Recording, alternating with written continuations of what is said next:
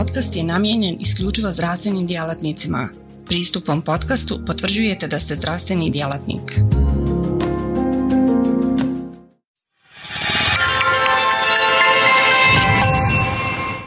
Ja sam dr. Predrag Ivanović, radim kao specijalista interne medicine na odjeljenju za gastroenterologiju i hepatologiju interne klinike kliničkog centra u Tuzli. Pozdravljam sve one koji su pokrenuli ovaj modul, odnosno slušaju ovo edukativno predavanje. Tema je nealkoholna masna bolest jetre, odnosno non-alcoholic fatty liver disease. Oboljenje, odnosno stanje koje je zadnji dvije ili tri dekade jako aktuelno kako u stručnoj, tako i u popularnoj literaturi. Naravno, u doba interneta sve češće su vijesti za širu publiku upravo o masnoj bolesti jetre, o rizikofaktorima, raznim dijetama koji pomažu u prevenciji tog stanja, odnosno liječenju već verifikovanog stanja. Razlog za to je svakako visoka prevalencija gojaznosti i metaboličkog sindroma u zapadnom razvijenom svijetu, a svakako i porast te prevalencije u Aziji i u nerazvijenom svijetu. Dramatičan porast prevalencije gojaznosti već možemo vidjeti na ovom prvom slajdu vidimo čak i projekciju to su ovi stupci žuto ofarbani, kakva će ta prevalencija biti, odnosno koliko je dramatičan njen porast predviđen za 2030. godinu. Jasno je da postoji značajan porast incidencija, sami tim prevalencije nealkoholne masne bolesti jetri. Prvo, svakako treba definisati stanje nealkoholne masne bolesti jetri. Kaže se da je to sadržaj masne jetri viši od 5%, 5% je masna jetra. Međutim, da bismo u nekog pacijenta proglasili dijagnozu non-alcoholic fatty liver disease, moramo znati da tu bolest, odnosno to stanje čini dva klinička entiteta. Prema praktičnom vodiču Američke asocijacije za istraživanje jetre, a to su nealkoholna masna jetra, znači stanje u kome još uvijek nema citoloških znakova, histoloških znakova hepatitisa. I drugo stanje, kada već nastupi inflamacija u jetri, to je nealkoholni steatohepatitis ili NEŠ. Širok je raspon kliničke prezentacije, a svakako je većina pacijenata, pacijenata koji su dijagnostikujemo nealkoholnu masnu bolest jetre asimptomatična. Znači kreće od jednostavne steatoze preko steatohepatitisa do krajnjih stadija što je ciroza jetre. Naravno kao jedna od komplikacija ciroze jetre, ovdje vidimo da se navodi i hepatocelularni karcinom. Nealkoholna masna bolest jetre je najčešći uzrok hronične bolesti jetre i smatra se jetrenom manifestacijom metaboličkog sindroma. Posjećamo se da metabolički sindrom ima pet komponenti, a to su visceralna gojaznost, inzulinska rezistencija, nizak nivo HDL holesterola u krvi, zatim arterijska hipertenzija i visoke vrijednosti triglicerida. Svakako da je metabolički sindrom aktualan, da će naše kolege endokrinozi reći, ali da je metabolički sindrom korijen i početak svih internističkih oboljenja, pa tako i nealkoholnog hepatitisa, odnosno masne bolesti jetre. U zapadnim zemljama, ovo što smo se poslali na početku slajda kad smo govorili o porastu prevalencije, sad ćemo reći nešto preciznije u brojima. Prevalenca nealkoholne masne bolesti jetre ide i do 40%, u Aziji ona niža kreće se od 12 do 30%, s tim da se upravo modernizacijom, prihvatanjem zapadnog načina života, misli se prije svega na prehranu, ta razlika smanjuje i vjerojatno će se u naredne dvije ili tri dekade potpuno izjednačiti. Body mass index kao jedno od mjerila, široko prihvaćenih mjerila ergojaznosti, povezane sa masnom bolesti jetre, ovdje vidimo na ovom grafikonu kako prevalencija nealkoholne masne bolesti jetre raste s porastom vrijednosti body mass indeksa, pogotovo za vrijednosti body mass indeksa preko 30, odnosno preko 40. Međutim, moramo tu da, da se ogradimo i da kažemo da body mass indeks nije toliko precizna mjera kompozicije tijela moderno vrijeme, moderni sportovi i opšta pomama za fitnessom i kultom gradnje tijela e, dovela je do toga da sada u ordinacijama često imamo i populaciju ili subgrupu, subpopulaciju sportista koji bi po starim mjerama, ako već BMI nazovemo nekom starom mjeru, imali povišen body mass index, odnosno recimo pogledajte ovo je šampion svijeta, odnosno Mr. Olimpija u bodybuildingu, popularni Mr. Gift, njegov BMI je preko 40, ali zato je procenat tjelesne masti ispod 7%. Znači, BMI u populaciji sportista uvijek oprez, a zašto to govorim? Zato što nam sve češće u ordinaciju dolaze ljudi koji se aktivno bave sportom, koji imaju BMI je visok, ali imaju nizak stepen masnoća. Znači, BMI nam ne govori o kompoziciji gradnje tijela, a vidjet ćemo da je u razvoju nealkoholne masne bolesti jetre vrlo bitno koliko čega ima u strukturi tijela. Tipičan pacijent koji će nam doći sa masnom jetrom bit će jedan od ovih. Ili jede previše ili pije previše. Kad kažemo pije, mislimo na alkoholna pića. Osnovna definicija kad govorimo o nealkoholnoj masti bolesti jetre jeste da isključimo naravno anamnezom ili prirodnom istorijom bolesti da isključimo e, značajnu konzumaciju alkoholnih pića. Jer ukoliko pacijent pije alkoholna pića iznad određenih granica o kojoj ćemo sada govoriti, ne možemo govoriti o nealkoholnoj masnoj bolesti jetri. Kad kažemo non-alkoholik o bilo kojoj bolesti, znači pacijent mora biti u grupi, odnosno u populaciji koja e, kroz život provodi neznačajnu upotrebu alkohola. Ugrubo manje od 20 grama etanola na dan.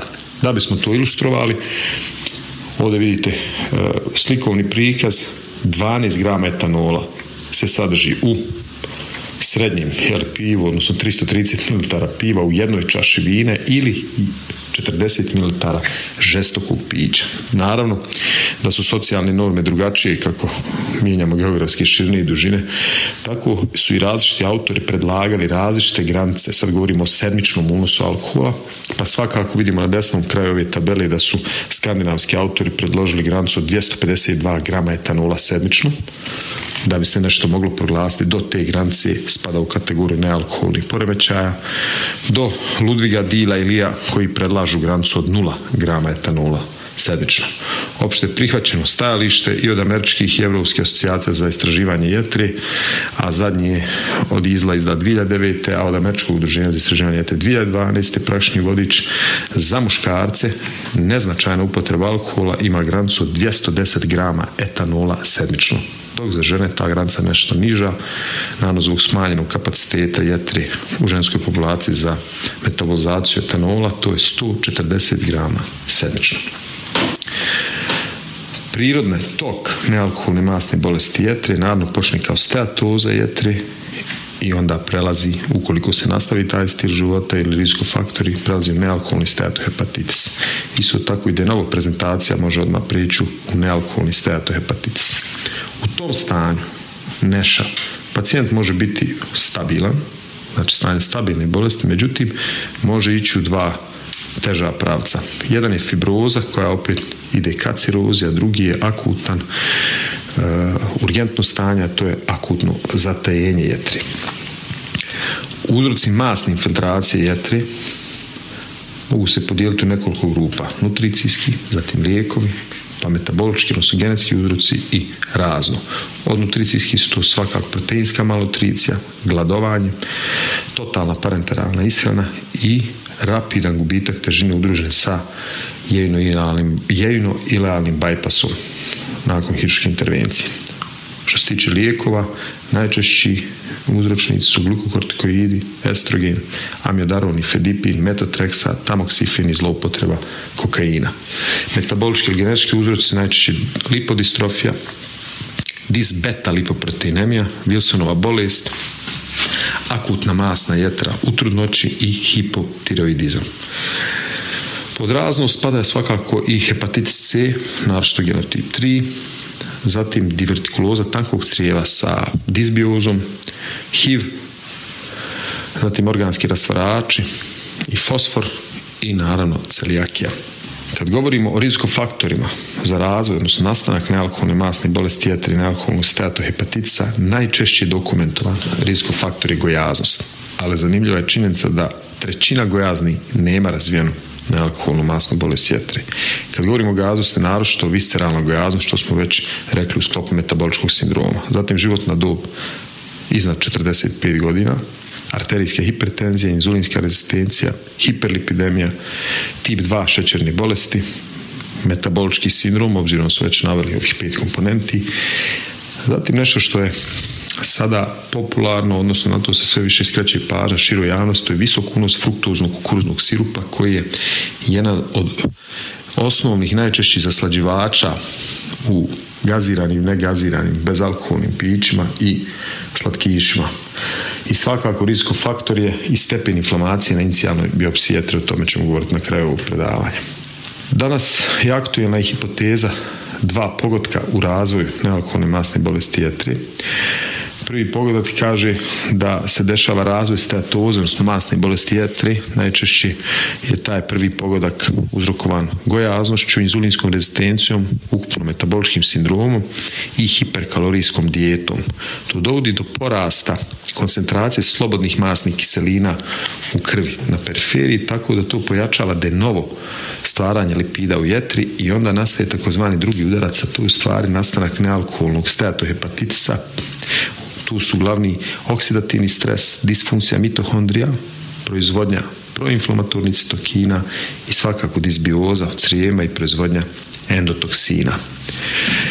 Na ovom grafičkom prikazu vidimo da sa povišenjem intrahepatalnih triglicerida, dole izraženu na eksosiju procentima, e, smanjuje se senzitivnost skeletnih mišića na inzulin odnosno povećava se inzulinska rezistencija na periferiji.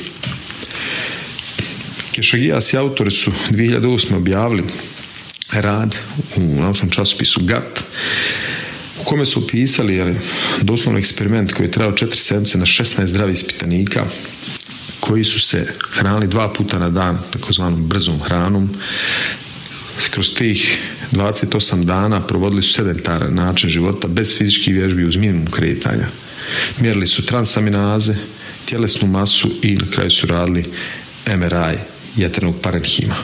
Rezultat je bio značajan porast tjelesne masi, vidimo u prosjeku za 7,4 kg i transaminaze, pogledajte, porasle su više od 4 puta. Znači da i kratkoročna hiperkalorijska dijeta u sedentaran način života može dovesti do promjene u kompoziciji jetre i naravno gomilanju masnog tkiva kako u jetri, tako i na periferiji. Spomenuo sam fruktozni sirup, odnosno kukuruzni sirup, odnosno fruktozu u pićima kao uzročnik nafld.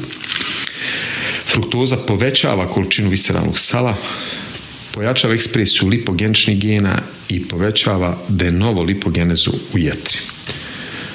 Ponovo upozoravam da je fruktozni sirup jedan od glavnih zaslađivača u, u slatkim pićima i slatkoj hrani, odnosno slatkišima zapadnom svijetu mi u Bosni i Hercegovini još uvijek, da tako kažem, imamo sreće što većina sokova koji se pravi ako počitate deklaraciju, još uvijek se koristi saharoza, a ne kukuruzni sirup. Međutim, obzirom da je kukuruzni sirup dosta jeftiniji, vjerovatno je trend da će se i na ovom tržištu ti zasađivači početi sve češće koristiti, da je potreban veći opriz. Poznato je da je prevalenca nealkoholne masne bolesti jetri svakako zavisi od senzitivnosti korištenog, korištenog metoda u dijagnostici u određenoj populaciji. Pogledajte, na istoj populaciji, ako primijenite različite testove, prevalencija može i dvostruko da varira. Ako koristi spektro fotometrija e, magnetnom rezonancom, prevalencija ide i do 33%, do 25% ako se koristi ultrazvuk, a vidite i do 10 do šest puta niža prevalenca ako se koristi samo jetrene zime u screeningu.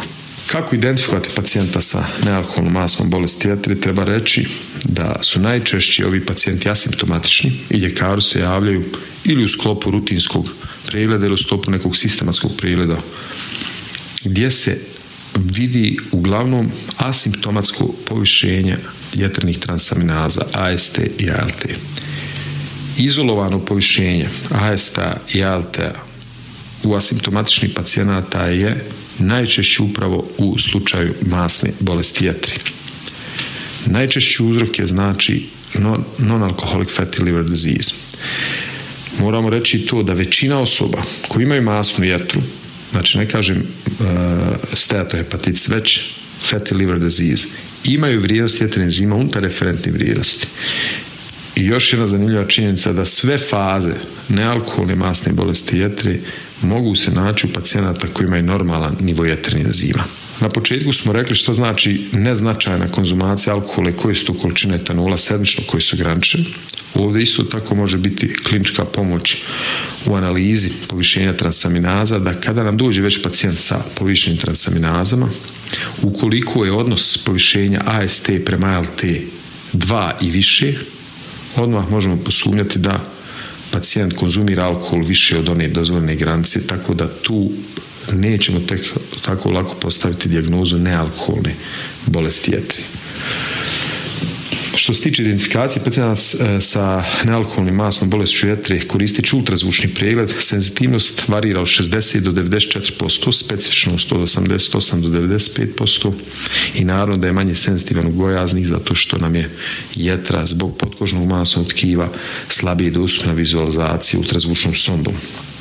Ultrazvukom naravno nismo mogućnost da diagnostikujemo nealkoholni steatohepatitis i stepen fibroze, a da bi ultrazvuk bio pozitivan u masne jetre, procenat masnoće mora biti više od 10%. A vidjeli smo na prvom slajdu da je sama definicija e, masne jetre procenat masnoća 5 i više posto. Znači čita ovaj dijapazon od 5 do 10% nam na ultrazvuku neće biti prepoznat.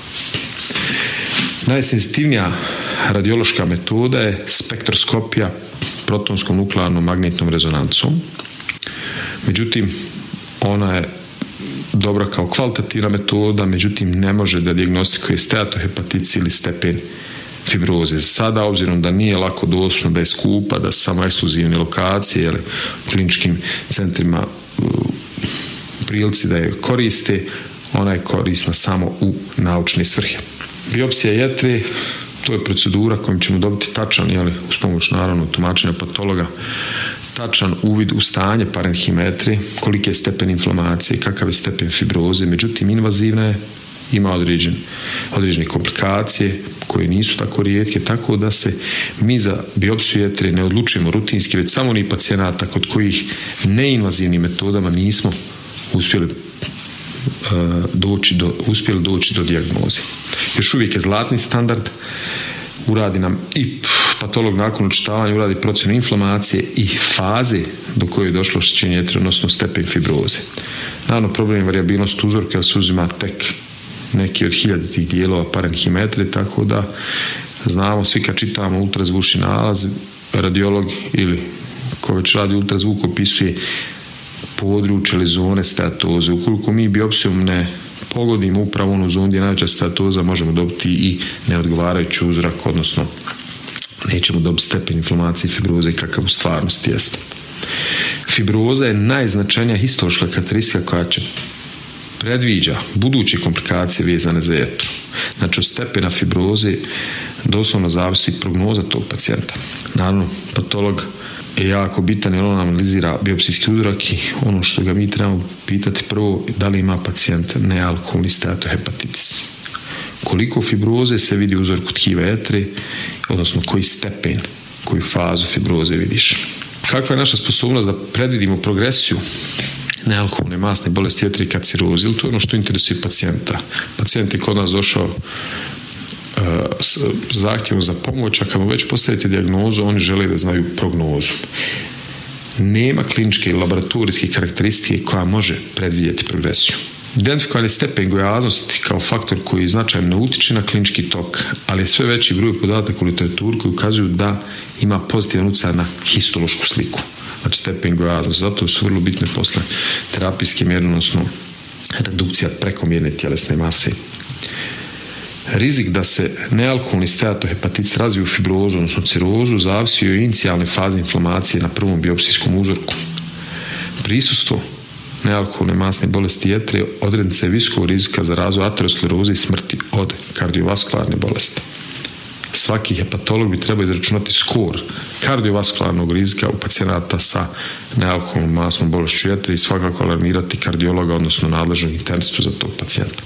Na kraju, Reći ću osnovne zaključke glede nealkoholne masne bolesti jetre i preporuke za kliničku praksu.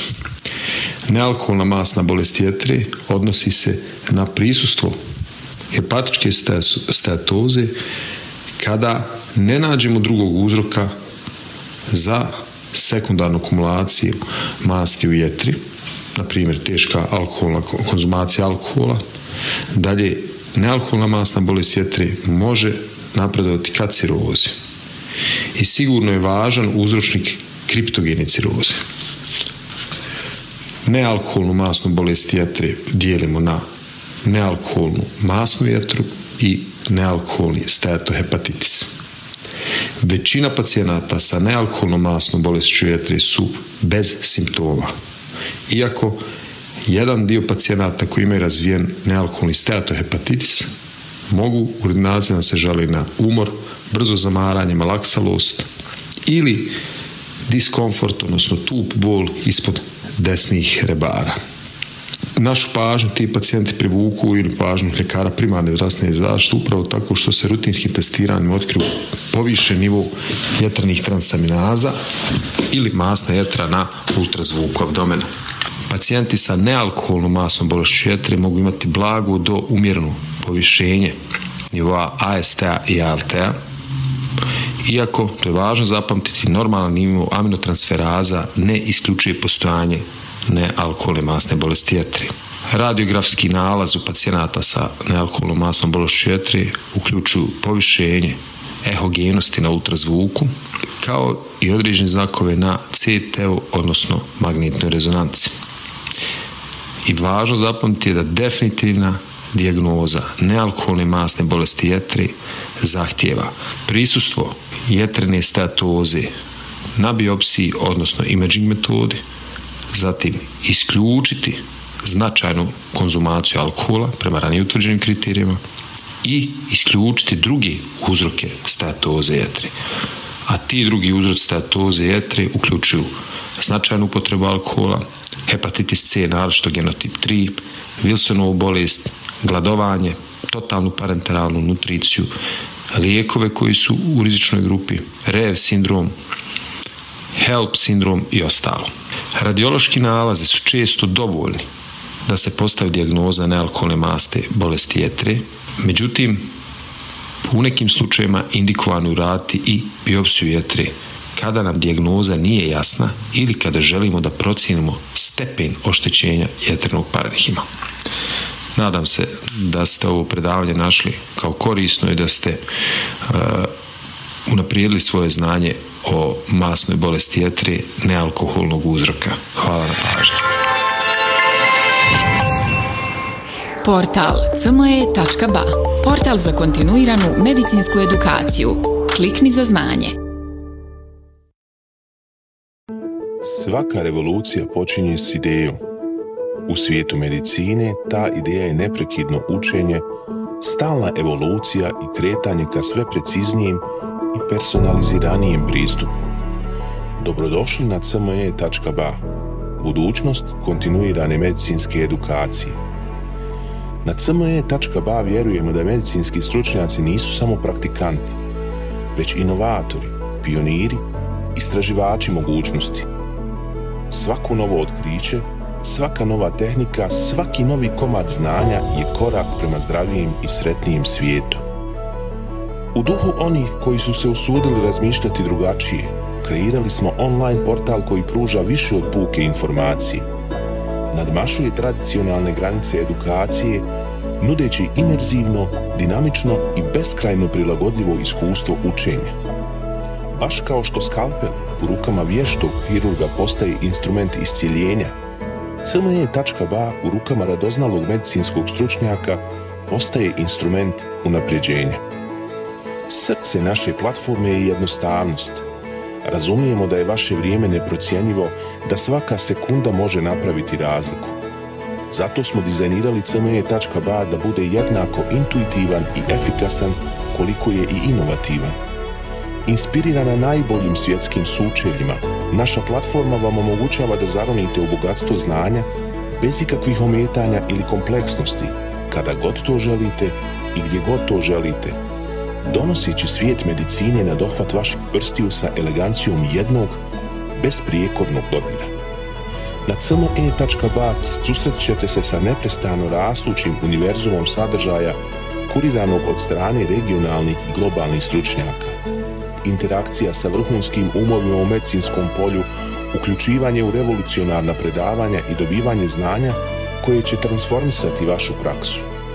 Ali ne smatramo se zadovoljnima s trenutnim postignućima. Obavezali smo se na kontinuirano poboljšanje, težimo da cme.ba ostane zlatni standard za online medicinsku edukaciju. cme.ba je medicinska stranica za one malo bolje, iscijelitelje, inovatore, profesionalce koji se ne boje prekoračiti granice i preoblikovati medicinu. CME.ba je mjesto za vas. Razmišljajte bolje, učite bolje, budite bolji. Stoga kliknite za znanje i pristupite na cme.ba, gdje učenje nikad nestaje, gdje strast susreće profesiju, gdje medicina susreće inovaciju.